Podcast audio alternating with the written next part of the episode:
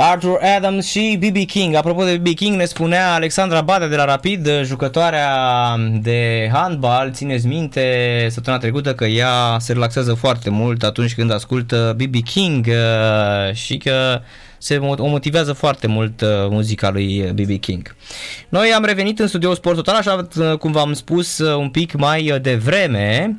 Îl avem invitat pe un fotbalist care nu mai are nevoie de nicio prezentare, un fotbalist care a hotărât că e bine să lase ghetele în cui, dar se pregătește de meseria de antrenor. Nu mai vorbim despre momentul uh, Valencia, pentru că uh, cu siguranță vă veți da seama imediat uh, cine este. Eu îl țin minte foarte, foarte bine într-un meci la care am fost prezent Bacău Craiova, am făcut cronica pentru Pro Sport la respectivă, am dat 3 goluri Craiovei într-un 4-1 categoric al Bacăului. Regretatul Sechelariu era în tribună lângă lângă Chivorchean și sunau telefoanele fraților și toată lumea îl vedea ca transferat la vremea respectivă. Uh, dar mai mult o să vorbim în minutele următoare mm, cu Andrei Cristea la radio la Sport Total FM. Bună seara Andrei și mulțumim că ai acceptat invitația noastră. Bună seara și îți mulțumesc pentru invitație și sper să avem o emisiune plăcută. Va fi, am să rog să iei microfonul, să dai, să-l tragi mai spre tine. El e flexibil și se îndoaie, așa, așa, perfect, perfect. Ia, acum... Da, mulțumesc. Perfect acum, da. așa. Știi că imediat toți radioascultătorii din trafic îmi spui, sau de mai încet Andrei Cristea, știi? Că da, da, da. Practic tu ești cel mai important aici, nu noi. da. Andrei, um, cum e, cum e după, după fotbal? Cum e viața după fotbal, după cariera de fotbalist? Relaxant. Într-adevăr, este o perioadă de acomodare pentru mine cu noua mea viață, ca să spun așa. Am avut o carieră lungă de aproape 20 de ani, dacă nu mai bine. M-am simțit bine, m-am simțit respectat, am simțit că mi-am făcut meseria așa cum trebuie și cred că aveam nevoie și de o pa- pauză, o perioadă de pauză. Tocmai de aia mă și bucur de aceste, de aceste luni, de aceste momente, fiindcă toată această perioadă a carierei mele nu am avut timp să mă și odihnesc. Uh-huh. Adică ai fost uh, practic de la junior plecat tot timpul, nu? Da, multe cantonamente, multe sacrificii, fără de care nu poți să faci performanță. Și acum, uh, sincer, când mă trezesc dimineața, parcă mă simt altfel, mă simt uh, oarecum eliberat așa, fiindcă aveam, vă repet, aveam nevoie de o, de o pauză, de o perioadă în care să respir și să mă gândesc și la mine. Deși eu mai tot timpul te văd prin parcul Iorei alergând dimineața. Da, da, da, da. Nu vreau, să, nu vreau să mă rup total din punct de vedere fizic, fiindcă nici nu este bine, dar nici nu, nici nu ar da bine ca și bă, greutate, ca și siluetă, ca... În primul rând, me, ca mental mă simt, mă simt bine, totuși să mai transpir și să mai fac câte o mișcare, fiindcă asta am făcut toată viața și vreau să mă, să mă mențin așa, la un nivel acceptabil. Mhm. Asta e foarte frumos, adică mi se pare normal că până la urmă te respecti te respecti uh, în primul rând uh, față de cum vrei să fii ca antrenor în fața elevilor tăi, nu? Și să nu uităm că minte sănătoasă în corp sănătos. Deci corect, corect. Dacă vrem să fim bine din punct de vedere mental, trebuie să arătăm bine, trebuie să fim și noi să ne uh, simțim bine cu corpul nostru și tocmai asta e și ideea să rămâi, uite, am tot, exemplu, am tot respectul pentru foștii mari jucători care au rămas aproape neschimbați. Uitați-vă la Zidane, uitați-vă la Luis Enrique, la uh-huh. Guardiola chiar la... Răzvan Lucescu? Răzvan Lucescu, la Costel Gâlcă, uh-huh. deci sunt uh, tot respectul pentru ei și îi felicit pentru acest lucru. Corect, cred că e, dai, dai un, uh, un exemplu față de elevii tăi, uh, în primul rând, dacă vii pregătit fizic și în continuare poți să mai, nu știu, să, să arăți așa cum arătai ca, ca fotbalist. Mă uit la Bogdan Stelea, uite-te la el că Narcis, uite-te la sau, Mutu ce, ce prestanță are. Ce sau Mutu, da. frumos, da. Ce frumos dă pe margine un antrenor uh-huh. cu carismă, un antrenor care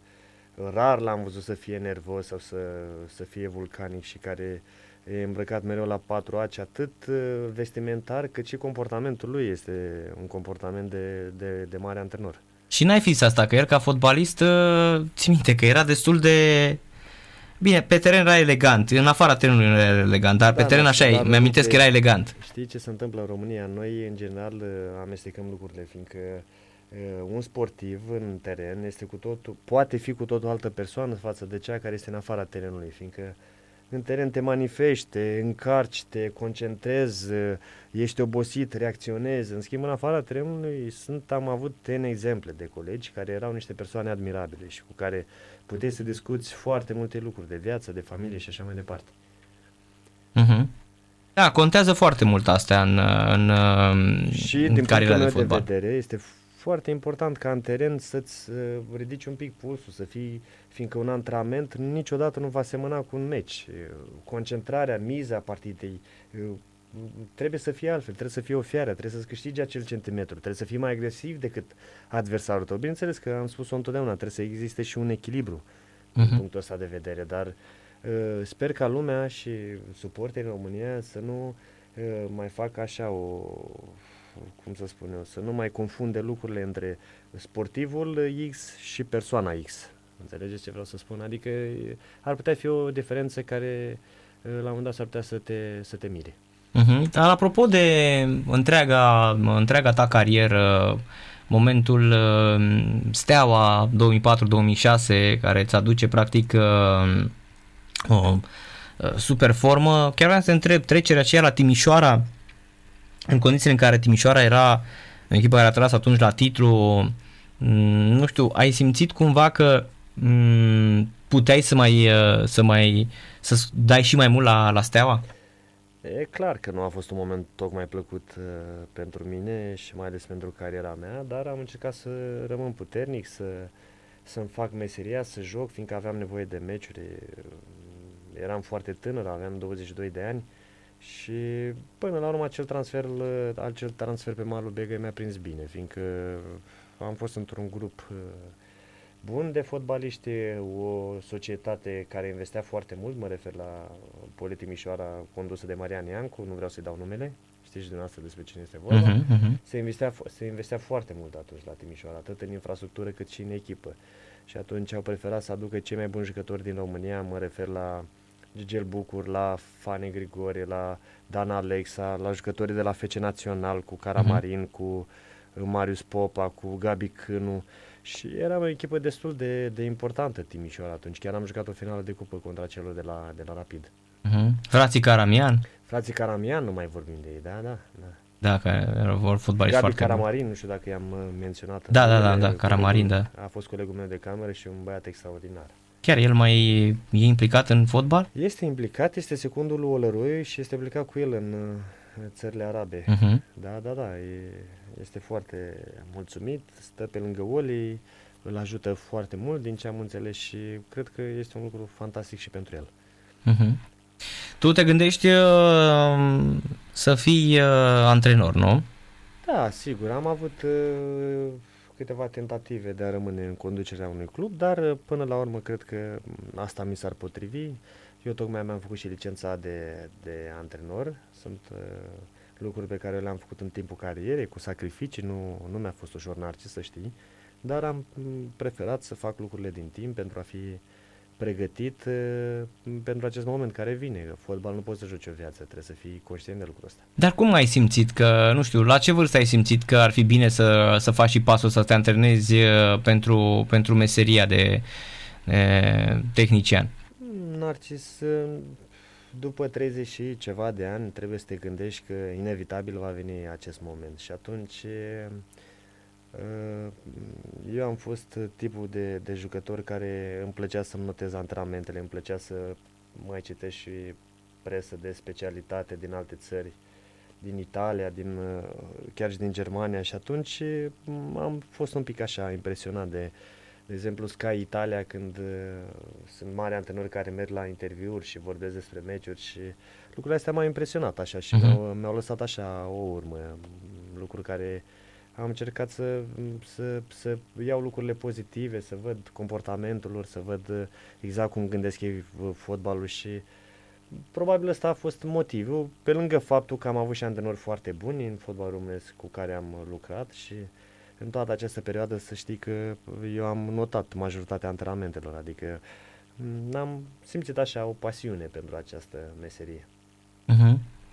Da, foarte interesant. Uh, mi se pare așa, uh, știi, pentru că tu ai jucat și foarte mult, ai fost la un nivel foarte înalt tot timpul și e inevitabil te-aș întreba dacă nu cumva prezența de la prezența de la Iași a fost așa hotărătoare în, în cariera ta, adică pe final, în momentul în care ai avut niște probleme cu accidentările și probleme destul de, de, de grave, mm, a fost mai mult o ambiție sau pur și simplu ai tras la, la, la greu pentru, pentru asta? La, la ce perioadă te referi? Mă refer la ultima perioadă uh, petrecută de la, la Iași, în A, 2016, când de... ai venit, da, da. ai venit din, din sănătate. Ai jucat uh, un pic pe la Brașov, ai plecat da, în da, da, da, Azerbaijan, da, Italia. Da, da, da. La Iași întotdeauna să știi că m-am simțit uh, foarte bine. Este o parte importantă a carierei mele. Este clubul la care țin cel mai mult dintre toate la care am jucat. Recunosc lucrul ăsta.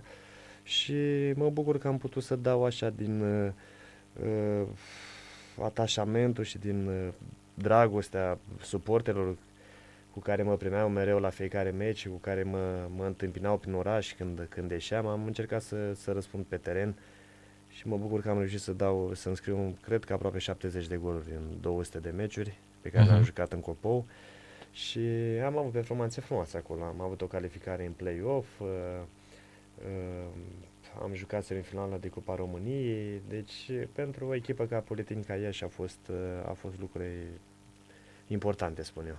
Uh-huh. Chiar și perioada aceea când ai plecat de la, de la um, hai să spunem, uh, de la Dinamo unde ai fost împrumutat, prima ta experiență la Iași 2008, da. nu? Da, da, da, era, era destul de greu, fiindcă eu când am intrat în vestiar la Dinamo era Dăncilescu, era Marius Nicolae, Miranda, Bratu, eram eu și cred că pe sfârșitul perioadei de mercato a ajuns și Claudiu Niculescu. Deci eram undeva aproape pe șapte atacanți, dacă nu mă înșel. Și era foarte greu, eram un jucător destul de tânăr atunci, 23 de ani și chiar am avut o discuție cu domnul Badea în momentul ăla și am explicat că eu aș vrea să joc mai mult și m-a înțeles foarte bine, m-am, m-am dus la ea și să joc, am uh, înscris foarte multe goluri, dacă nu mă înșel 8 goluri și vreo 4 pase de gol în acel retur. Uh-huh, uh-huh. Lucru care m-a ajutat foarte mult, pentru că în Arges eu în viață am fost de părere că trebuie să știi când să faci un pas înapoi și după aia doi în față, știi? Și atunci, în momentul în care eu nu, m-am, uh, nu am simțit că nu pot să fac uh, cariera sau meserie, am preferat să plec undeva unde să joc. Dacă aș fi stat să-mi iau doar salariul și uh, să-mi iau doar banii, fi sigur că nu aș mai fi ajuns să joc până la vârsta asta.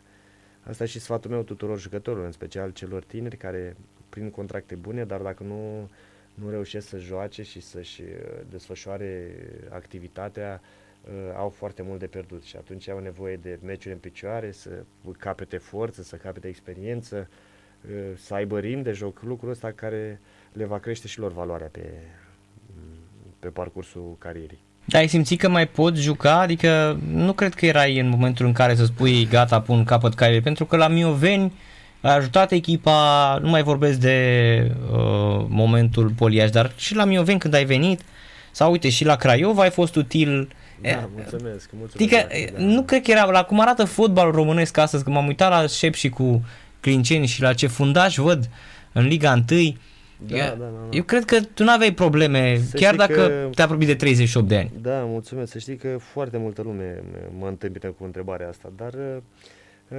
ajunsesem într-un moment în care parcă nu mai aveam aceeași motivație. Asta și din cauza faptului că suferisem o accidentare la, la gleznă și pierzând pregătirea de iarnă, am preferat totuși să pun stop într-un moment în care lumea să-și aducă aminte frumos despre Andrei Cristea, nu uh, un jucător care a ajuns la, la final, care se accentează foarte des, care nu mai prinde să joace. Nu, am preferat să mă întorc și să termin cariera cu fruntea sus și să fiu împăcat pentru tot ceea ce am realizat și ceea ce am făcut. Crezi că puteai mai mult dacă n-ar fi fost accidentările, eu cred, Andrei? Eu cred că aș fi putut, bineînțeles, dar uh, asta ar fi însemnat să, să accept anumite lucruri care nu știu dacă s-ar mai fi potrivit cu finalul meu de carieră. Și atunci, Event uh, totuși era o echipă mică, uh, n-aș fi vrut să, n-aș fi vrut să, să dau în altă latură, într-o latură extremă. Uh-huh. Aș vrea să începem așa un pic cu povestea, povestea de început când uh, erai uh, briliantul de la Bacău. Prospor m-a trimis chiar la meciul ăla, da. nu știu cum s-a, s-a întâmplat, uh, i dat trei goluri Craiova, ai fost absolut fantastic în meciul ăla și Craiova avea pe Ovidiu stângă, pe Papură, avea Papură, o echipă... Pleșan, dacă nu mă știu. Așa este, Mihăța Pleșan, Rada, Stancu. Da, da, da. da că avea o echipă foarte bună. N-ați crede-mă că orice, Craiova. de orice meci mai întreba, eu mi-aduc aminte de băr că ar fi fost uh, luna trecută. Dar cum vine asta? Adică... Nu, nu știu, mi-au rămas în minte, mai ales cele care am înscris, îți dai seama că mi-a trimis un prieten acum un articol de la de la Iași în care era un meci FCM Bacău la Timișoara, pe Dan Părtinișanu și am spus hmm? a fost 1-1 și am dat gol pe ploaie. A început să râdă, zice, domnule, nu se poate, meciul ăla a fost în 2003, adică au trecut aproape 20 de ani. Tu ești cum e Casilia, știi că și da. Casilia se la fel, ai văzut?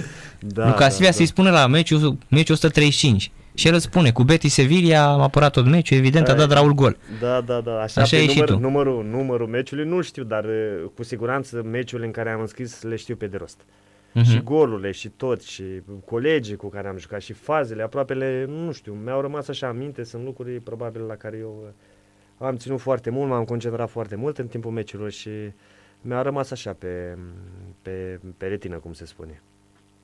Da. da, meciul a fost foarte, foarte interesant, meciul cu acela cu Craiova, fiindcă mi-aduc aminte, la meci chiar venise, venise niște impresari din Ucraina care uh, își doreau foarte mult să plec uh, la un club de acolo, n-are o să mai pomenesc numele. Și chiar Cristi Ciocoi la un moment dat îmi spunea în timpul, după ce s-a terminat meciul, gata, ai plecat, ai semnat. Zic, Dinamo Kiev se vorbea. Nu știu nimic, habar n-am. Uh-huh. Nu, că știu eu, uite, am vorbit cu Nașu, Nașu fiind Doru Sechelariu, Dumnezeu să Da. Da, și până la urmă nu s-au uh, legat lucrurile, venise Nea Giovanni cu propunerea de a mă duce la Rapid, acolo unde era antrenor Dan Petrescu.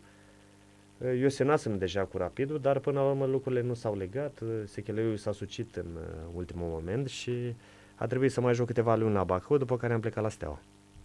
Da, băi, uh, dar a fost vreo discuție cu Dinamo Kiev la respectivă sau a Eu fost nu doar... știu personal, zvonuri au fost foarte multe în jurul meu în acea perioadă. Cred că, și asta, cred că și asta a fost unul dintre motivele pentru care Nea Gigi a plătit o sumă importantă de bani la, la FCM Bacău atunci. Dar uh, era clar că eram un jucător talentat, eram un jucător de viitor, aveam doar 19 ani, uh, aveam tot viitorul în față și să înscrii trei goluri, ăla a fost primul meu hat din, din carieră, să înscrie trei goluri în echipe ca și Craiova, pentru mine a însemnat foarte mult în momentul respectiv. Trei goluri și o pasă de gol, dacă nu mă știu. Da, da și pasă de gol, așa este, pasă da. de gol, da, da. Și unul din penalti. Exact. Da, da. țin minte perfect da, meciul da. și cred că stânga da golul de uh, la vreo 3-0 pentru voi. Da. Oricum, Am ba. jucat alături de, de fotbaliști importanți la Bacău atunci. Narcis Ducan, uh-huh. Cristi Ciocoiu, Cursaru, uh, cine mai era? Daniel Bogdan, Bolf, Scânteie, Uh, Cristi Popovici, adică legende ale, ale Bacăului și îmi pare rău că fotbalul din Bacău și în special din Moldova a ajuns într-o situație destul de, destul de grea. Da, băi, nu mai există practic. Nu mai există, nu mai e infrastructură, uitați-vă ce se întâmplă și la Bacău și la Galați. La Piatra Neamț este o echipă care este în Liga 3 din păcate Iașu se, se chinuie într-un, într-o Liga a doua destul de modestă. Am pretenții mult mai mari de la Politehnica Iași și am speranțe că anul viitor uh, vor promova în prima ligă. Crezi că se întâmplă asta? Eu mi-aș dori din tot sufletul să, să promoveze, pentru că știu ce, ce reprezintă echipa de fotbal pentru comunitate. Se fac investiții foarte, foarte mari, în sensul că Consiliul Local a aprobat o sumă foarte mare de bani pentru echipa de fotbal și uh, nepromovând ar fi un eșec total. Dar uh, de ce n-ai mai rămas acolo? Adică ești cumva confundat în ultimii ani, ai devenit un fotbalist legendar acolo. Cred că uh, dacă nu mă știu, ești printre golgheterii all-time ai echipei. Da, sunt al doilea gol al doilea. Din, din istoria clubului. Primul cred că este un, unul Costea prin anii 62. După, așa este, așa este, 62, da. deci după război, când s-a terminat războiul exact. mondial. da. Am dat 4 sau 5 goluri mai mult decât mine, mai mult, da. Uh, nu s-a mai potrivit. Uh, au venit, uh, au fost discuții, am preferat să-mi văd de drumul meu și atunci, așa sunt eu în viață, îmi place să fiu cu inima deschisă și să-mi fac treaba acolo unde, unde este cel mai bine. Uh-huh. Deci asta a fost, nu a fost ceva așa, nu știu, să te deranjeze cineva nu, sau nu, să nu, pleci cu... cu... formă. Am o relație foarte bună atât cu Mhm. uh-huh. domnul Cornel Schweitzer, care, din punctul meu de vedere, care a Mhm. venit acum la echipă și Florin Briaur este un, uh, un, uh, un domn care face legătura între uh, autorități și clubul de fotbal. Sunt două persoane cărora eu le țin pumni și sper că odată cu acest buget pe care l-au aprobat să, să vină și rezultatele sportive la echipă. Andrei, ai prins practic uh, ultima mare uh, echipă a... Uite, mi-amintește Cristi acum și că la Craiova era Vârf Rangelovici care n-a atins mingea, așa este. Venise un băiat care fusese la Zenit San Petersburg, mamă la Zenit și echipa avea Zenit atunci, doar că băiatul ăsta venise accidentat, cred. Da. Mamă, era catastrofă la Craiova, deci noi l-a luat Craiova atunci cu surle și trâmbițe, unul Vă Ran- referiți în 2003 atunci? atunci când ați Da. bătut cu Bacău 4-1, Da. n-a atins mingea băiatul ăla. Da, da, Uh, cred că... Păi n-avea cum să o atingă că era la mine mereu. Da, așa e, da. Da, glumim, ce să facem. A fost Da. o perioadă frumoasă pentru mine, primul meu hat mi-aduc aminte cu, cu mare plăcere și am mai înscris un hat contra FCSB-ului, aia cu vreo 2-3 ani. Uh, un 5-2 dacă vă aduceți Meciul ăla de la Iași. Da, da, da. Venise, Fabulos. Venise ei cu probleme de, de COVID și Mhm. i-am prins într-o perioadă destul de grea. Mi-aduc aminte că erau cu mulți copii și, na, mă rog. Ai dat trei goluri atunci. Trei goluri și la fel pasă de gol le, le dă- dădusem, da cu călcâiul așa frumos. Și am dat gol cu stângul, cu dreptul și cu capul. Da, în S-a mai toate... întâmplat lucrul ăsta Da, în da, da. data Păi știu care că am am- vorbit și la Digi atunci a doua zi despre chestia asta. da, da, da. Mi-amintesc perfect. A fost hat perfect, cum se Mhm. spune. Dar la Dinamo totuși, uh, deși ai marcat tot timpul, cel puțin între 2008 și 2010 atunci când ai avut cele două perioade la Iași de împrumut, tu marcai constant când intrai la Dinamo. Și n-am înțeles niciodată de ce uh, că ai venit, te-ai mai și întors parcă după, după cazurile, tot la Dinamo ai venit. Da, da, da. La Dinamo rămân cu cu superba amintire personală de a fi fost golgheterul campionatului. Uh-huh. E, Dinamo e un club greu. E un Corect, club, în uh, 2010. 10, Da, da. e un club uh, 22 de dificil, goluri, mai parcă. ales. Da, e, uh, este o presiune fantastică acolo. Să știi că nu, e, nu este ușor deloc și această victorie a lor acum ne dă aripi tuturor care ținem la această echipă și în același timp cred că uh, presiunea va fi mai mare pe ei.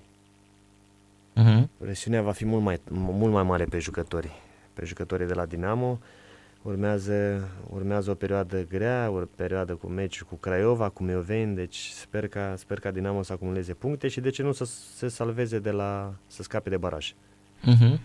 Dar uh, întorcându-mă la momentul excepțional, practic faci parte din ultima mare echipă mm, de fotbal uh, intercluburi la nivel european, semifinală de cupă europeană, uh, acea echipă absolut fantastică, iar mi aminteam de golul marcat de Bănel împotriva Rapid, de asemenea sfert de cupă europeană între Steaua și Rapid atunci. Um, momentul absolut fantastic când ea de la Middlesbrough vă întrebau, îl întrebau pe Dică pe teren dacă, dacă e suspendat în finală, că luase un galben. Uh, practic ea la 3-0 erau conștienți că nu, o să, nu mai au cum să întoarcă meciul, adică fotbaliștii englezi erau conștienți că nu se mai întoarce rezultatul ăla. Narcis ai punctat foarte bine meciul cu Rapid. Pentru mine și pentru majoritatea colegilor de la, de la Steaua din perioada aia a fost cel mai, cel mai meciul cu cea mai mare încărcătură. Mi-aduc aminte că plecam uh, din cantonament de la Ghencea, stăteam la Ghencea în uh, camere acolo și când am plecat până la stadion, până la arena uh, națională, străzile erau pline de suporteri. Când am ajuns, stadionul era arhiplin, era o rivalitate foarte mare între uh, Nea Gigi și George Copos în perioada respectivă. Iar calificarea noastră atunci de pe arena națională, Lia, fostul Lia Manuliu, cum se numea, a fost un moment extraordinar pentru, pentru fotbalul românesc, fiindcă era ambiția între echipe, să ajungi să joci o semifinală cu Middlesbrough, a fost, a fost chiar un moment marcant pentru fotbalul românesc. Da, și trăgeați echipele după voi și uite... Da, da, da. Și noi treceam vezi? și Rapidul trecea Mhm, și mhm. Dinamo a, tre- a trecut și a ajuns în uh, primăvara europeană cu Everton. Am început să vă Atunci 5-1, da, cu Everton, da. Da, a fost un an incredibil atunci. Când cu ia- fotbalul ia- românesc. L-a băgat în comă Pleșan pe Arteta. Da, da, da, da. Ții da, minte da, că s-au da, urcat da, cu cotul, i-a dat cu cotul în gât lui Arteta de... Am zis că moare sărac cu Arteta. Da, e, da, uite că acum e antrenor Arteta, da. A reprezentat foarte mult anul ăla pentru fotbalul nostru. Să ajungi cu trei echipe în primăvară și una dintre ele să joace o semifinală, nu știu dacă se va mai întâmpla vreodată. Nu știu. Mi-e greu să cred. Da, vezi, vezi tu, perioada aia a fost uh, uluitoare pentru că um, generația respectivă uh, a tras și naționala care a participat la Euro în 2008. 2008, da. În 2008, da, da. Da, în 2008. Da, da. Dar am jucat cu împotriva Olandei. Ne-am făcut egal cu Franța, ți minte, 0-0. Da. Și dacă băteam Olanda, treceam de grupe, nu? Exact, că am făcut 1-1 cu Italia. Am pierdut 2-0 sau 3-0. Da. 2-0, 2-0, da. 2-0, Mhm. da. da, da. 1-1, meciul ăla cu Italia, fantastic, când ratează Mutu penalti, dar și ce gol marchează Mutu. Da, da, da, marchează acel gol, da, da, trece Mm. de Zambrota și de, Și dă- și de lui Buffon, Da, scăriți așa. după care, după care ratează acel penalti. Dacă Mhm. băteam Italia, iar eram, cred că, în sferturi, nu? Sau? Da, Că dacă da. am fi bătut Italia și cu egalul respectiv eram, uh, treceam de grupă. Asta e situația, uitați-vă că acum ne rugăm să mai ajungem s- la, la turnee finale. Eu trăiesc cu impresia și cu speranța că echipa națională se va mai califica. Nu mai văd fotbaliști, din păcate, Andrei. Nu mai au calitate, nu au, nu știu, e ceva ce mă face să... Adică sunt puțin, uite, îți spun, fotbaliști așa care au, uh, care mai au așa rol de ăsta de... Uite, Andrei Ivan de la Craiova este unul dintre ei, dar îi lipsește, nu știu, n-are... Îmi place Ivan, să știi, Și l-am mie. uh, urmărit aseară, am fost la meci pe, pe arena națională. Și mie, dar n-are mentalitatea aia de super profesionist așa, mi se Să pare știi că, că- joacă din talent. Da, da, da, să știi că a crescut uh, mult și s-a maturizat față de prima perioadă, a plecat în străinătate și s-a întors total diferit, total, total mai, uh, cum să spun eu, mai pragmatic, mai intens, mai, mai pregătit pentru, pentru fotbal. Iar faptul că a înscris acel penalti sub peluza stelistă a arătat că este un jucător care se concentrează bine, care uh, are personalitate. Mie mi-a plăcut foarte mult Ivan și cred că poate fi o opțiune și el pentru echipa națională de a fi titular. Mhm. Atât da, în partea stângă cât și vârf central. Da, și mie îmi place, repet, se vede, are sclipirea aia unui, are glezna aia fină de fotbalist pe care o, nu o mai vezi la mulți, se vede, știe să-ți rupă ritmul, are foarte multe calități, dar nu are, îi lipsește ceva, are, nu are mentalitatea aia de uh, de câine pe teren, cum erați voi, de exemplu. Da? Că Da, de asta da, da. mă întorc la meciul la uh, Steaua Rapid, Da. care a fost absolut fantastic, ce încleștare și uh, cum plângeau Viorel Moldovan plângea la final jucătorii da, da, în Rapidului. brațele Adică, Loli, da, da. da, adică erau niște momente absolut uh, fabuloase. Da, a fost și poza aia în- pe prima pagină Exact, în în gazeta. gazetă dacă și nu în mă ProSport, înșel. da. Da, da, da, ții minte perfect totul. De parcă s-ar fi întâmplat uh, ieri. Ieri. Când, uh, da, da, da. uh, Viorel Doamne, cum plângea Da, Moldovan. plângea în brațele lui Oli. Ei lucrând împreună cu un an înainte la Poli AIK Timișoara. Se știau de acolo, au Mhm. fost... uh, Da, da, I-a da. salvat pe Poli, nu știi? Erau pe penultimul loc și au bătut tot, au câștigat. uh, Și mi-aduc aminte de un meci de la Steaua când am jucat cu Timișoara acasă în Ghecea, ultima etapă în noua campionat. Oli antrenor la Timișoara, Viorel Moldovan cu Mansur, atacanți. Mhm. Uh-huh. A dat gol Mansur și era să pierdem campionatul. Da, Pentru țin că minte. A centrat Boștine de pe stânga, am venit, am înscris un gol foarte frumos contra Timișoara, o scăriță așa din voleu. Am intrat cu 1-1 la pauză și a dat dică gol în minutul 70 și am câștigat campionatul la, la pe Ghencea. Primul campionat după mulți ani, dacă nu mă înșel, nu mă înșel 4 sau 5 sezoane trecuse. mhm, Da, Așa sunt multe este. amintiri narcis frumoase. În acea perioadă noi știam la acel meci că Dinamo este condusă la Pitești. Deci așa se, se vorbea pentru că noi practic dacă ei eh, erau conduși, la noi nu mai conta rezultatul, știi? Dar până Mhm. la urmă noi am câștigat și am aflat după aia că Dinamo bătuse de fapt 4-1 pe FC Argeș, ceva de genul ăsta. deci a fost, eh, a fost lucruri frumoase, da. Era, avea altă carismă, avea altă, alt, alt parfum fotbal românesc, parcă. Da, mie de asta mi-e dor.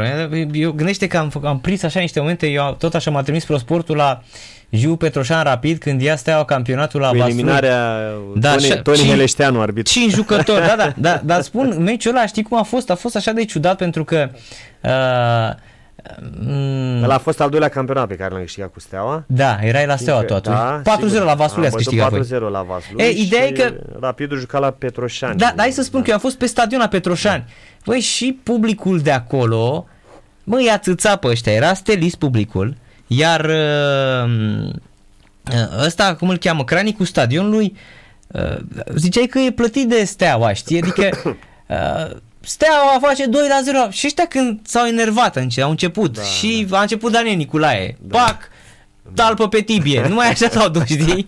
Adică s-au dus să-i, să le rupă picioarele, da. adică erau atât de nervoși și după aia abia așteau să ia, ia roșu, se duceau și începeau, nu steaua, să-i dăm toate alea, știi? Și era Galeria Rapidului și pentru ei cumva era o sărbătoare că își bat joc de competiție, știi? Da, da, da, da, da. da. da. Îl simțiți să și ei. Că... Și aia nu puteau să le dea gol, mai da. erau, deși atent, jucau un șapte și îmi zicea Ionus Stancu la finalul meciului și cu Ionus Radan spuneau, păi da mă Narcis, dar știi că Răzvan joacă 7 contra 4 să ne învețe ce facem în situații de genul ăsta, era Răzvan Lucescu, era da, da, da, Răzvan rapid. Lucescu, era, da, da. Și îți dai seama, ăia nu, abia le-au dat un gol din penalti, da din penalti. Deci nu puteau, mie mi s-a părut fenomenal că ea, mă, nu, nu erau în stare să le dea gol. Erau patru inși eliminați da. și Jiu nu putea să dea gol. A apărat Dani Coma din bară în bară. Da, da, da. da. Da paleacul din penalti. Ești pierdut busola atunci. Da, că te, da, te enerva și situația, știi, când vedeai, mamă, steaua 4-0, și, dar și publicul, știi? Da, adică da, da. stadion plin și sărbătorea titlul stelei la Petroșani. Da, se mai întâmplă, sunt și perioade de astea în viața exact. echipei, da. Da, care da. sunt greu de gestionat, oricât de mare antrenor ai fi tu sau de conducător, în momentul în care simți că ai pierdut totul, e greu să te mai controlezi. Mm-hmm. Da, corect. Așa, m- care crezi că a fost cea mai... Uh, pot, poți aminti așa o perioadă, cea mai bună perioadă din viața ta a fost asta clară dintre 2004 și 2006 de la Steaua? Să știi că o perioadă foarte bună a fost și cea de la Dinamo în care am ieșit uh, Golghet în 2010. Da, da, da, uh-huh. pentru mine a reprezentat foarte mult. Înscrisesem 20 de goluri în acel sezon și acea calificare în uh, grupele Europa League a însemnat mult pentru atât pentru mine cât și pentru club. Uh-huh. Mi-aduc aminte că întoarcerea de la Liberec a fost uh, un fiasco total, un, ceva de nedescris. Uh, lumea în aeroport, uh, artificii, uh, foarte mult uh, entuziasm, foarte multă bucurie. Conducătorii clubului au venit la Săftica, ne-au felicitat. A fost, uh, chiar a fost foarte, foarte frumos. Și aveam și o generație foarte bună de, de jucători, cu Maru Zicolae, cu Tamaș, Lobun plecase la, la Roma, dacă nu mă înșel. Uh, cu Moții, cu uh, Tamașam, Julio Cezar, dacă nu mă înșel, Giacari Giacone, care venise la primul meciu, mijlocaș fantastic. Da, ce putea fantastic. să joace, ții minte, în bandă. Da. Nu, era mijlocaș central, central da, număr 6, da, dar, da, da, așa dar, este. dar topor total. Deci da, da, da, nu, A, nu stai că îl, era George Blay juca în bandă. No, George Blay și da. Zie de Abate. Se abate, da. Stânga, da. Da, așa da. e. Giacari Giacone era, era topor, topor. Era... Nu exista, deci nu mai. Te băga direct în uh, tabelă sau te arunca în cel mai fericicat în, în caz în pancardele alea pe acolo. Era foarte puternic. Era un monstru, efectiv.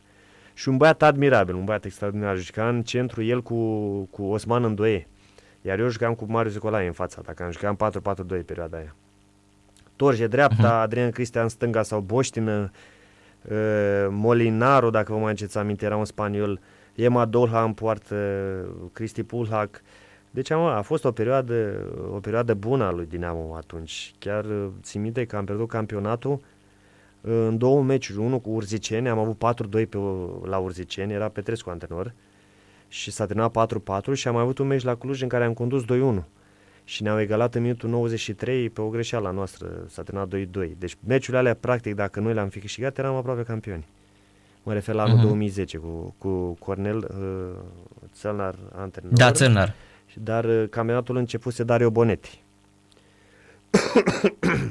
uh-huh. care plecase după, după acea calificare.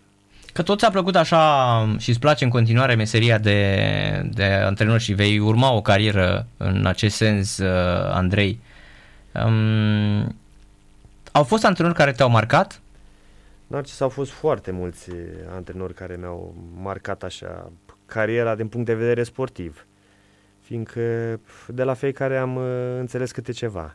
Am avut antrenori români foarte buni cu care am debutat, cu care am crescut la copii și juniori. Am avut antrenori italieni Mă refer la Walter Zenga, mă refer la Bonete, cu care începusem acel sezon când am ieșit goalgetter. Uh, mă refer la, la Cristiano Bergodi, un, un om admirabil. Chiar și la Davis Mangea, un antrenor cu carismă fantastică. Deci la fiecare am uh, învățat câte ceva, de la antrenorii români, Pițurc, uh, Răzvan Lucescu, Andone, i-am pe toți, Neagoie, Stoican, Teja, clar că fiecare este diferit în felul lui, dar fiecare are calitățile lui ca și pedagog, ca și antrenor.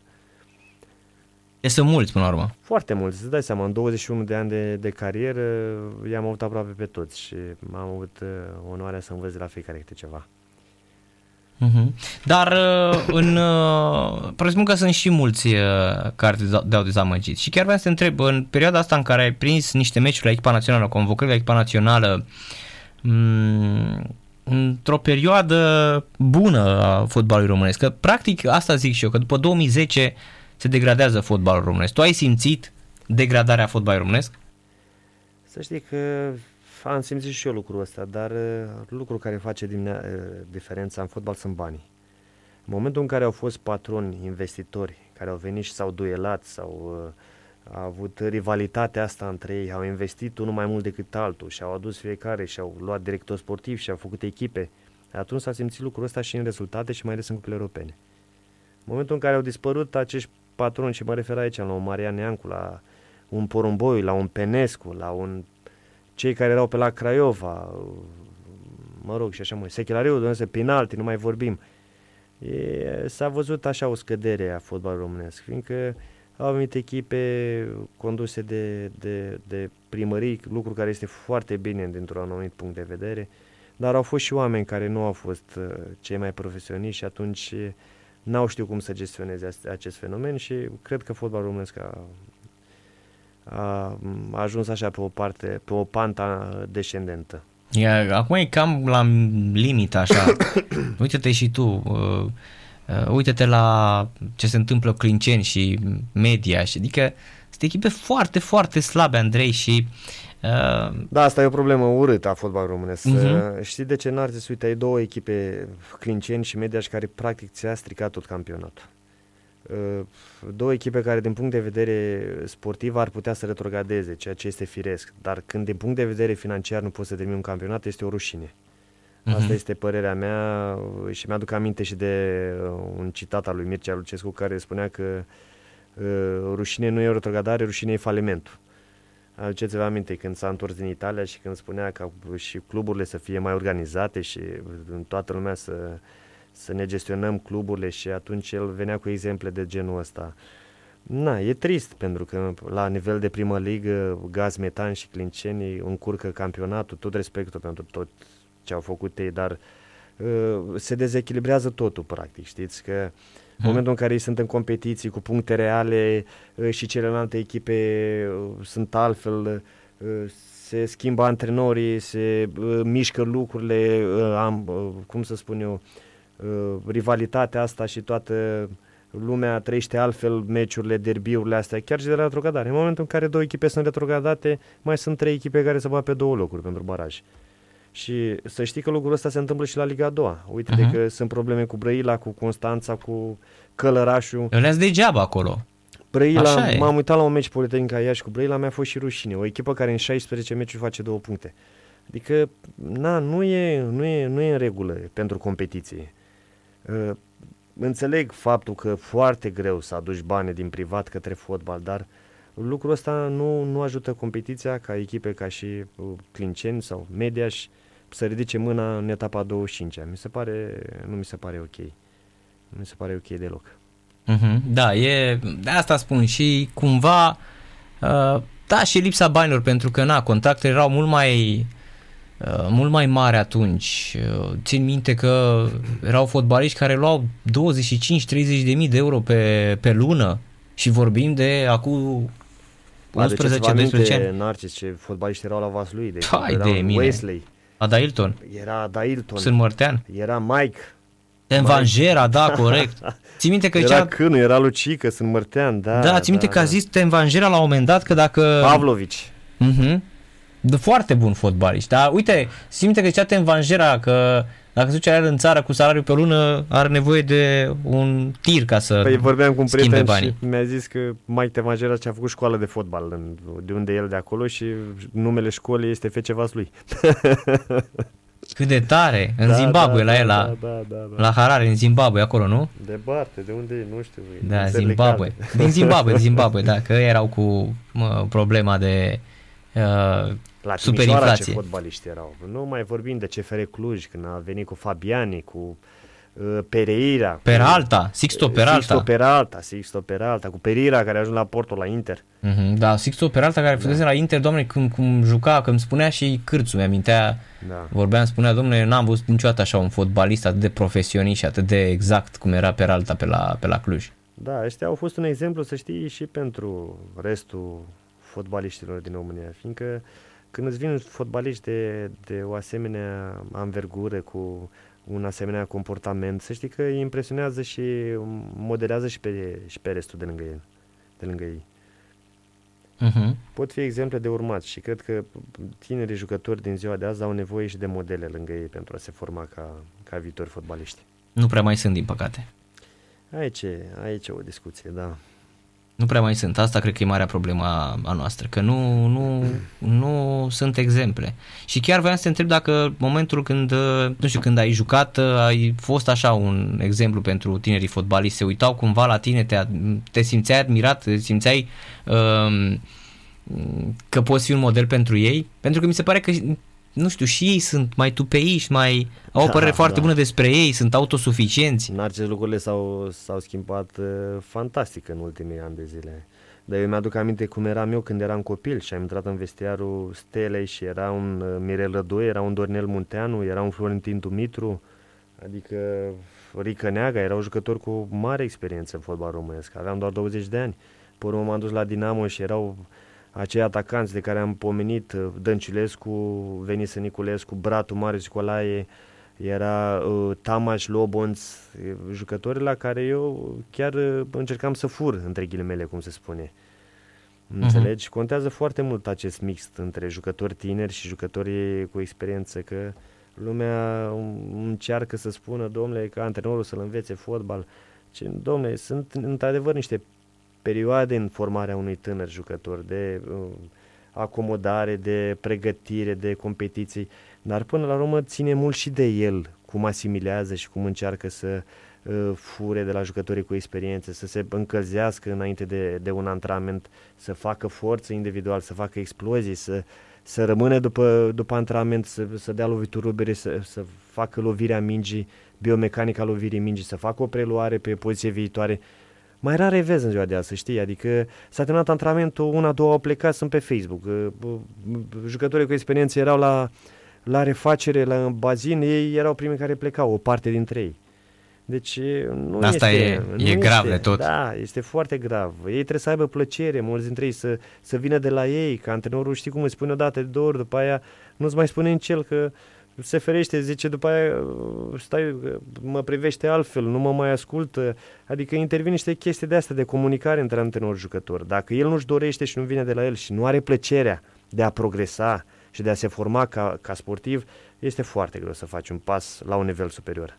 Da, da, da. Uite, mă uit la ăștia 6-0, am mai dat și Mitre acum. Mm, poftim competiție. Da, ce? Și am mai avut două ocazii, dacă nu e da, singurul da. portar. Păi nu putea să fie vreo 12-13-0, adică n-ai exact o singură echipă pe teren, nu știu. Mi se pare e da. înfiorător cum arată Liga 1. Adică la nivelul ăsta, ia, uite-te și tu ce greșeală. Adică da. nu poți să te numești fotbalist când îți sare mingea din tine ca din colțul mese, când îți vine vorba aia doar să o preiei, știi? Da. E, e într-adevăr, e, cum spuneai tu, e o competiție compromisă când, când ai așa, dai așa meciuri. E și așa greu. echipe. E destul de greu să te mai prinzi în divizia în situația asta. Exact, exact, exact. De afară, ce modele ai uh, um, ca antrenori, uh, Andrei? Să știi că îmi place foarte mult uh, școala italiană, îmi place Antonio Conte, uh-huh. îmi place chiar Jurgen Klopp, este un uh, antrenor foarte carismatic și un antrenor care, uitați-vă, a reușit la Mainz, uh, a reușit la Borussia Dortmund, s-a dus la Liverpool și a reușit lucruri foarte frumoase. Îmi place Guardiola, clar, dar e greu să-ți iei modele de la nivelul ăsta de antrenor, fiindcă ei au alte metode de uh, a aduce jucătorii, iau cei mai buni din lume, uh, pot lucra diferit. Noi trebuie să ne modelăm după ceea ce se întâmplă în fotbalul românesc și ceva prin apropiere, din punctul meu de vedere. Uh-huh. Ți-a plăcut atât de mult, uh, nu știu, organizarea mm, da, o cultură aparte italienă. Când vorbesc de, de calcio, vorbesc cu uh-huh. plăcere și am fost la multe meciuri în serie A, uh, în cupele europene, chiar uh, mi-a făcut plăcere să merg pe stadioane importante ca Roma, ca San Siro, Dele Alpi, cum era la vechi, și italienii când vorbesc de fotbal, vorbesc până mâine dimineață de un rezultat de 0-0, adică le place, au pasiunea asta și nebunia asta de discuta. Și cum organizează fotbalul îmi place. Nu zic că, că fotbalul spaniol ar fi nu știu, mai prejos, dar sau fotbalul nemțesc care este foarte organizat și cu o infrastructură foarte, foarte bine pusă la punct. Dar mie mi-au plăcut întotdeauna italienii, cum se manifestă, cum uh, dau din mâini, cum țipă, cum uh, organizează anumite antrenamente, da, sunt, uh, pot fi un exemplu pentru orice nație. Uh-huh. Deci perioada aia petrecută la Salernitana, da, în 2015, o, ai... A fost o perioadă fantastică, de ce? Pentru că la Salernitana era un model ca rapid, să vă faceți o impresie, o echipă care uh-huh. intrase în faliment, și atunci a venit uh, un anume Claudio Lotito, dacă vă spuneți Lotito, ceva, da, celebrul Lotito, da. de la Lazio, da, și a luat echipa din faliment și a adus-o până în Seria. Uitați că acum este în Seria. Uh-huh. A adus uh, staff, antrenori, inclusiv jucători, ca Maurizio Lanzaro, care fusese la Roma, ca Manolo Pestrin, uh, Nalini, deci erau jucători numai și numai de Seria, cu gândul de a promova an de an. Deci pe ei interesat doar să promoveze indiferent de cheltuieli au făcut o bază sportivă foarte frumoasă și orașul în sine, gândiți-vă că Salerno este în costiera amalfitană, la 20 de metri de costieră. Da, e impecabil. Zona Napoli, Turistică. Pompei. Da, da, da. Da, am avut o perioadă, da. cred că cea mai frumoasă perioadă din, din viața da. mea a fost uh, aceea la Salerno, când câștigam câte un meci, ne urcam toți într-o barcă și ne duceam în insula Capri, mergeam pe e, costiera amalfitană, mâncam, stăteam, făceam mese festive, cum sunt italienii, cântau karaoke, deci asta m-a impresionat foarte mult. Mm, deci erau, trăiau viața. Trăiau viața. Cum sunt și sicilienii. Și, și erau și foarte profesioniști. Când era vorba de, de muncă, erau la muncă implicați tot, total la antrenament și foarte profesioniști, fiindcă asta, nu știu, mi-a, mi-a lăsat așa un, o amintire foarte plăcută. Uh-huh, uh-huh. Deci a fost o perioadă excelentă pentru, pentru tine. Da, da. Și mi-am uh, am lăsat foarte mulți prieteni în urmă la, la Salerno, prieteni cu care țin, uh, păstrez legătura și acum și îmi face plăcere să mă întorc uh, de, de nenumărate ori. Păcat, păcat de pandemia asta, că de vreo câțiva ani n-am mai reușit să, să merg, dar mă voi întoarce cu plăcere la Salerno, zona Napoli, chiar mergeam, era Chiriche, jucător acolo și vorbeam destul de des cu el și mergeam la meciuri, ne, ne dădea invitații bune. Țin minte că am fost la un meci între Napoli și AS Roma și am stat aproape de toti. Am însemnat foarte mult pentru mine lucrul ăsta. Uh-huh. Ne-a dus, ne-a dus Vlad uh, invitații foarte bune. Vorbisem cu niște prieteni de-ai mei de la, de la București, am invitat la meci și ne-am dus la Napoli cu, Napoli cu Roma. Era Higuain la Napoli atunci. Da, da, da, care joacă în America acum. Da, da, da, uh-huh. Gonzalo Higuain și se retrăsese, se retrăsese Toti de foarte puțin timp și era în tribună acolo, toată lumea era, toate camerele erau cu echipe el, adică era ceva fantastic și uh-huh. asta spun că am trăit o perioadă frumoasă acolo. La... Îți vine să crezi că Higuain are peste 100 de goluri la Real Madrid? Peste da. 100 de goluri, dar uite, a fost com- complexat, a fost uh, cumva în umbra lui Cristiano și greu să te impui, deși ai peste 100 de goluri la Real Madrid. Uite că a făcut locul lui Benzema până la urmă. A exact. Higuain exact. și a venit Benzema și cred că are aproape 200, dacă nu mă șel. Corect, corect, corect. Astea sunt mașini de fotbal. Higuain, Benzema, Lewandowski, sunt jucători care uh, cu o mentalitate extraordinară ajung să joace an de an la același nivel și e de apreciat acest lucru. Mhm. Chiar voiam să te întreb, dintre toți adversarii tăi, uh, Andrei, uh, a fost vreunul care uh, să te impresioneze într-un mod special? Pentru că sunt fotbaliști care și-au amintit așa, uite, îmi spuneau alții care au jucat împotriva lui Goretzka, alții care au jucat împotriva lui Daniel Van Buiten, fundași din ăștia absolut fantastici pe care um, da, pe mine simțeai că nu-i poți domina sub nicio formă. Pe mine m-a impresionat Carbone la meciul cu Valencia că Aoleu, dădusem- chiar. Dădusem deja două goluri și la un corner pe minutul 90 mi-a făcut semn Bimbo, vezi că ai dat două goluri, trebuie să ieși afară. Veneau prelungirile Mhm. și am sărit la cap și când a venit mi-a dat un genunchi în, în, în coaste și mi-a rupt coastele, n-am putut să merg două săptămâni. Am cerut schimbare în momentul ăla, chiar nu mai puteam să respir. Și mi-a dus Era pe aminte. final de carieră. Da, era, avea 37 de ani și el și Da, nu mai Medeo putea, Carboni, dai cred că seama, are da, vreo da. 50 ceva de ani acum.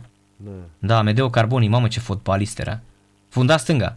Da, fundaș, fundaș stânga italian, Mhm, da, mhm. a fost... Jucase la Roma, la și Valencia. La, și la Napoli, dacă nu Da, mă la jucase. Napoli. Da. uh, Jucase cu Maradona la Napoli, cu Ciro Ferrara. Era unul Nu, dintre... nu, nu, nu, Nu? Nu nu, nu, jucați nu, împreună nu, cu nu, ei? nu, nu i-a, uh, a început cariera atunci, a jucat împotriva lor, dar el a fost împotriva la Fiorentina și la Bari.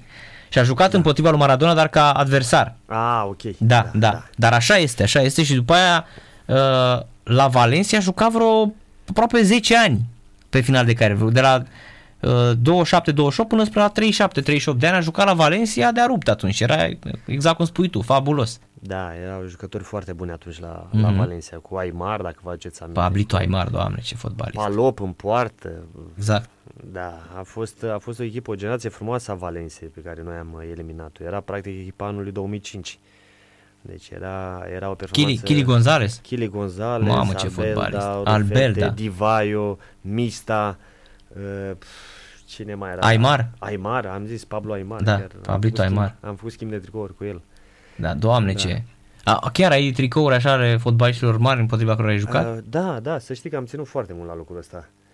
Am schimbat cu Aimar, am schimbat cu Ray Parlour, la, Parlour de, Ah, la, de la Arsenal. De la, da, dar fusese la Middlesbrough. La Am Middlesbrough, jucat așa cu- este, era pe final de carieră. Da, da, Ray da. Parlour, da, Uh, da, da, cu excepțional. cine? Cu Gibril Sese, de când uh, eram la Dinamo și am jucat cu Panathinaikos și cu Gilberto Silva, dacă vă aduceți aminte. E, cum să mijlocaș. nu, care a jucat și la Arsenal. Da, da, da, da, tot la, E, tot la Panathinaikos. Păi era, da, da, da, și era o, cum spun, o forță a naturii Gilberto da, Silva. Milan Baros de la Galatasaray, când am Mhm. jucat cu...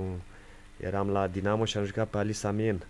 Și când am intrat pe, pe stadion, au început toți Cim bom bom, I love you Hagi, când au început să cânte. Mhm. Deci credem în Arcis, a fost ceva incredibil. Stadionul ăla, plin, ăla vechi, mic, al lor, al lui, Al lui Galata. al lui Galata, da. Ali Samien. Ali Samien, a fost ceva incredibil. Chiar dacă am pierdut 4-1, a fost o exper- experiență frumoasă pentru noi. Erau la, la Galata, a jucat Henry Kewell, juca Milan Baruș, uh, Keita, care fusese pe la Lyon, uh, fundașii central de la echipa națională, îmi scapă numele acum, era unul înalt cu mustață. Păi așa. și erau ăia, Emre și cu... Uh, Emre nu mai era. nu mai era cred că plecase? Era în Italia, cred că era în Italia. La Inter, da. Sabri Sarioglu. Sa, aveau- da, Sarioglu, da, da, corect. da, da, avea o generație frumoasă Galata Mhm. atunci. Păi antrenor era Frank Rijkaard, care fă- fusese la, la La Barcelona. Barcelona și uh, practic renăscuse Barcelona, că de acolo crește Barcelona, Exact. de la Rijkaard. De la Rijkaard cu Deco, cu Ronaldinho, Mhm. acea perioadă în care el a reconstruit Barcelona în uh, perioada respectivă. Și tânărul Leo Messi. Evident că era un copil atunci. Avea 16 ani. acum. 16 ani, da, a debutat și a și marcat. Și îl vreau, nu știu ce echipă a vrut, Juventus dacă nu mă șel, îl vrea împrumut. Mhm. Au fost de acord cu împrumutul lui, o echipă din Italia, ori Juventus, ori Milan. Și ei au, Juventus. Fost, ei au fost de acord să-l împrumute și când să se semneze transferul, Rijkaard s-a opus, zis, nu, haide să mai încercăm un jumătate de an cu el. Și atunci Mhm. a fost pasa aia lui Ronaldinho către Messi, a dat, aduceți-vă aminte, scărița aia peste, peste portar. Peste primului portar. gol Și au preferat să, să continuă mai departe cu el. E Gata, de aici da, uitați ce rămâne. se întâmplă, vedeți conjunctura în viață, cât, uh-huh. cât Mhm. de mult schimbă cariera unui, unui om, practic.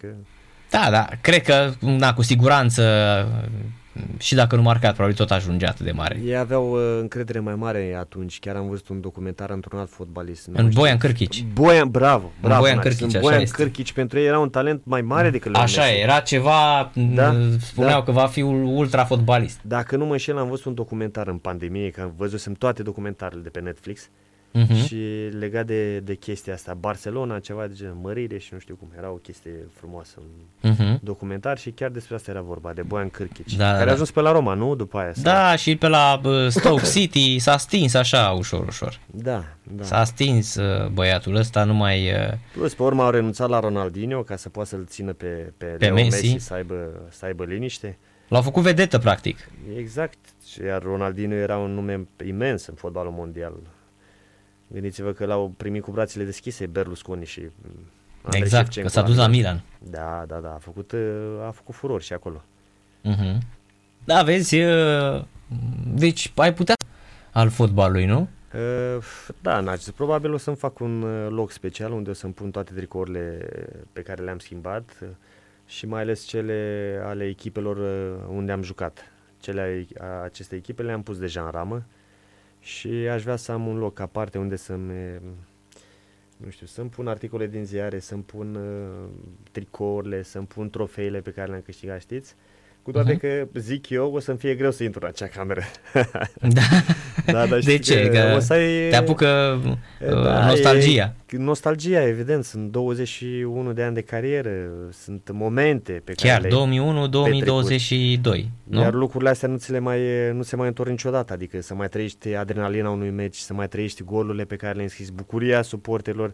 Mi-aduc aminte la Salerno cu plăcere că mă scrisesem un gol în minutul 95 și când am ajuns la baza de pregătire la Volpe, așa se chema Volpe, suporterii echipei au venit și mi-au făcut cadou un ceas. Și eu m-am speriat la început, nu știam ce e atâta lume. Vrem să vorbim cu Cristea, Cristea unde e? Și când am ieșit, aveam un Fiat, conduceam un Fiat, că era mic și mă băgam pe străduțe. Uh-huh. Și când am oprit mașina și m-au luat toți, m-au ridicat pe brațe și mi-au dat uh, cadou acel ceas reprezentând ultima secundă în care am înscris golul. Ce frumos! Adică, da, oamenii trăiau, aveau pasiunea respectivă la Iași mereu de fiecare dată când merg sunt prieteni care îmi fac tablouri și îmi pun, uite, meciul cu tare, poza respectivă. Adică sunt lucruri care, îți dai seama, eu țin foarte mult la lucrurile astea și le-am păstrat absolut toate, toate aceste lucruri pe care le-am primit uh, din inimă, din partea oamenilor care au pus suflet și care deci te-ai simțit bine cuvântat cu alte cuvinte în, da, în da, meseria au fost, asta. Au fost, momente, au fost momente frumoase pe care le-am trăit și chiar îi mulțumesc Dumnezeu că am fost sănătos și am putut să joc până la această vârstă. Uh-huh. Te-ai implicat în uh, afaceri sau nu e de tine? Tot fotbalul e uh, principala ocupație? N-ar ce să știi că n-aș recomanda fotbaliștilor să facă afaceri personal, fiindcă eu sunt de părere, eu sunt de părere, probabil altcineva gândește diferit, dar sunt de părere că e greu să te concentrezi pe afaceri în momentul în care ești în cantonament și îți faci o carieră de jucător. Hmm. Sfatul meu, bineînțeles, pe care eu pot să-l dau jucătorilor mai tineri este să-și cumpere câte o garsonere, câte o căsuță, câte o... Pentru că așa pot să fie sigur că investesc într-un lucru în care nu se devalorizează Corect. și pot câștiga o chirie. Uh-huh. Asta e lucrul cel mai simplu pentru început. Pe urmă, dacă alții dintre ei au abilități sau încredere în prieteni, pot uh, trece la alt nivel. Uh-huh. Da, e, până la urmă, cred că e cel mai, cea mai bună investiție asta în, da, nu într-o piață mult, care, dar, dar e sigur, sigur, sigur de un câștig. Că, da, da, da. Da, uh-huh, uh-huh. da. E, sigur, e foarte sigur de un câștig. Și chiar voiam să te întreb dacă în, în uite, îl vedeam chiar pe Băner care spunea chestia asta, că el practic a pierdut foarte, foarte mult investind în fotbal, se pare că în România dacă încerci să faci chestia asta de unul singur, nu ai nicio șansă. Și uite, sunt toate exemple uh, de... Da, eu nu știu, n-am mai vorbit de mult cu Bănel, uh-huh, uh-huh. fostul meu coleg de cameră de la, de la Steaua.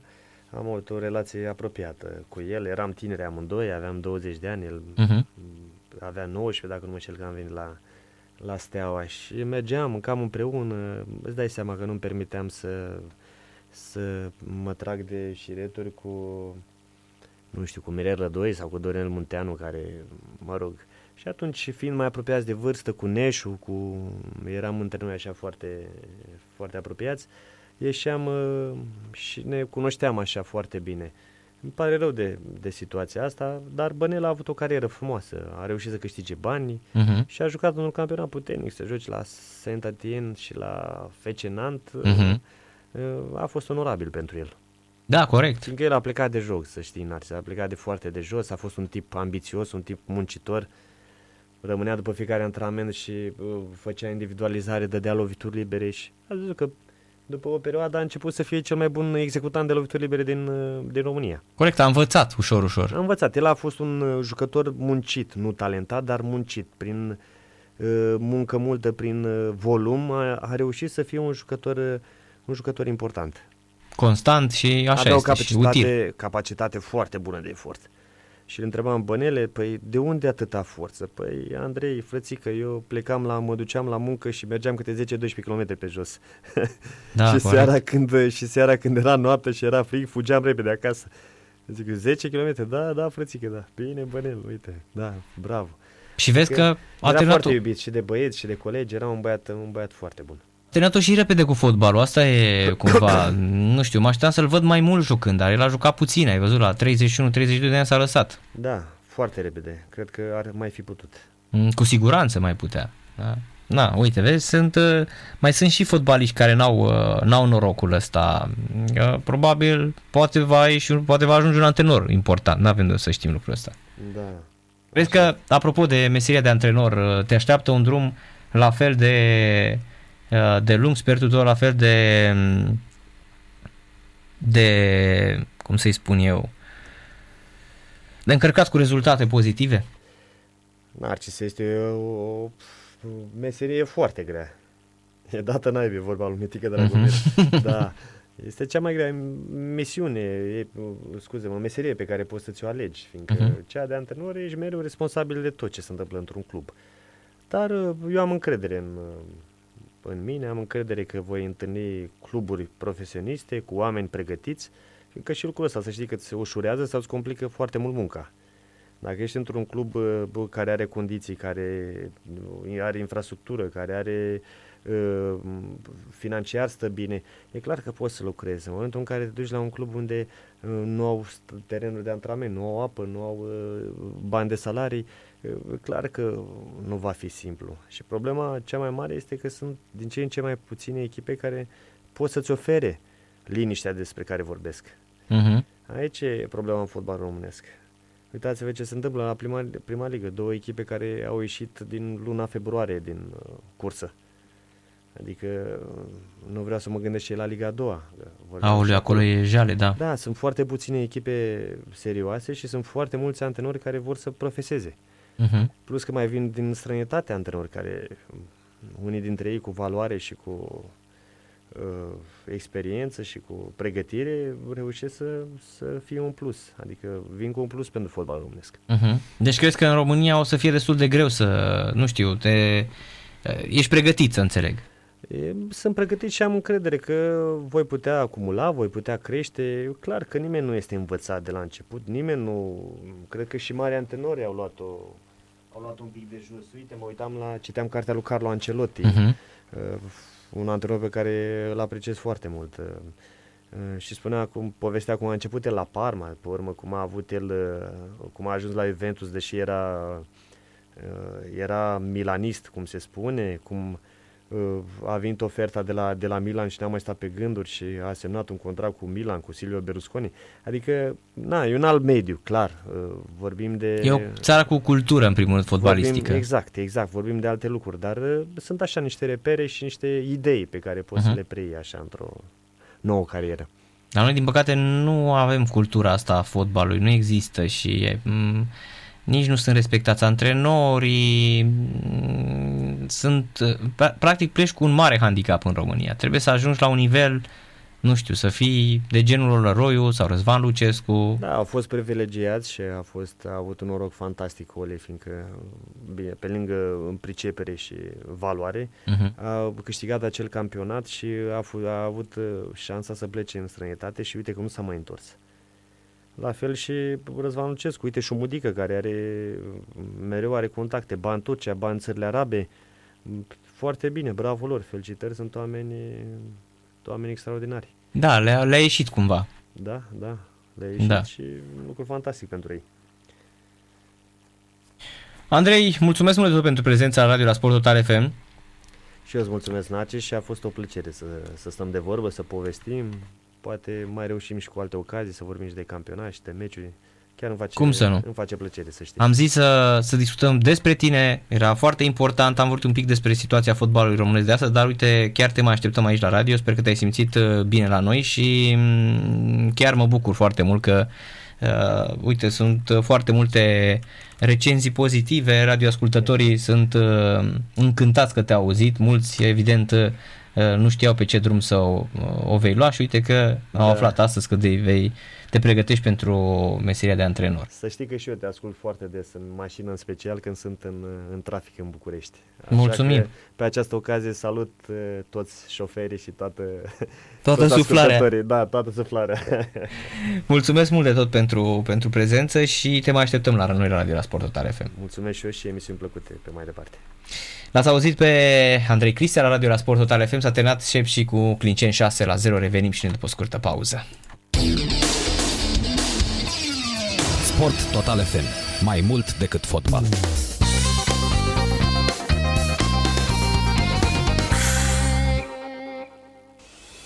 Peste 300 de autobuze urbane cu